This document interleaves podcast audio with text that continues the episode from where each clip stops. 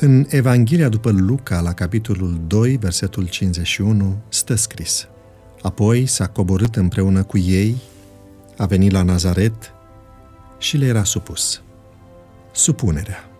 Iată ceva ce nu ne place deloc.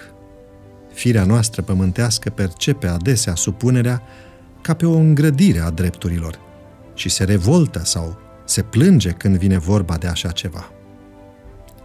Este adevărat că, de-a lungul istoriei, supunerea a fost impusă de bărbați, de proprietarii de sclavi sau de aristocrați. Femeile, sclavii și copiii au suferit enorm. Milioane de oameni au fost exploatați pentru că li se pretindea supunere. Isus a avertizat, spunând, citez, Știți că cei priviți drept cârmuitori ai neamurilor domnesc peste ele și mai mari lor le poruncesc cu stăpânire.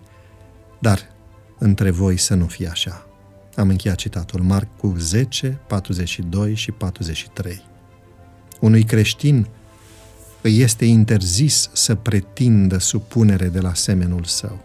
Supunerea trebuie să fie voluntară, izvorâtă din dragoste, altfel ea nu este altceva decât un abuz sau o șiretenie.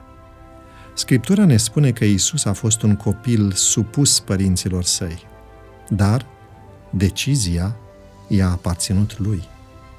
Deși la vârsta de 12 ani deja își depășea părinții în înțelegerea planului lui Dumnezeu, a ales să le fie un copil supus.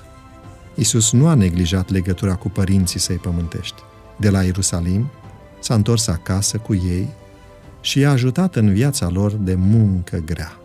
El ascunsese în inimă taina misiunii sale, așteptând cu supunere timpul hotărât pentru ca el să-și înceapă lucrarea. El este astfel exemplul desăvârșit pentru fiecare copil.